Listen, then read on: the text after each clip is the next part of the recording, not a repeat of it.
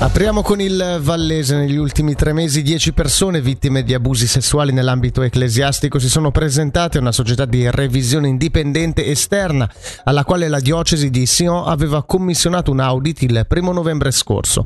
Le loro testimonianze rientrano nell'ambito del mandato che mira a far luce sulla gestione degli abusi sessuali nella stessa diocesi.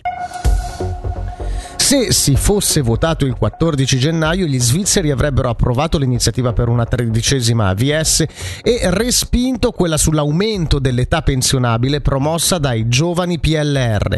E quanto emerge dal primo sondaggio della SSR sulle votazioni federali del prossimo 3 marzo, pubblicato oggi, la partecipazione al voto sarebbe stata del 48%, superiore dunque alla media. Evoluzione demografica, la popolazione di Locarno è stabile. Lo comunica la città spiegando che al 31 dicembre 2023 il totale degli abitanti ammontava a 16.655, 60 in meno dell'anno precedente. Sempre d'attualità il tema di un'eventuale aggregazione, forse non solo con l'Avertezzo.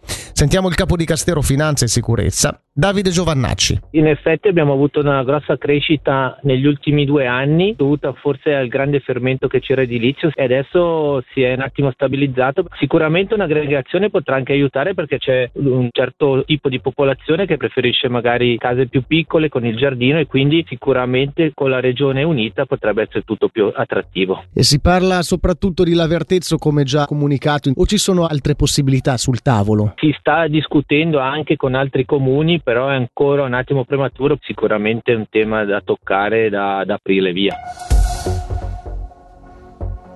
Previsioni del tempo oggi generalmente soleggiato e mite nonostante qualche annuvolamento a media ed alta quota, temperature massime attorno a 13 gradi.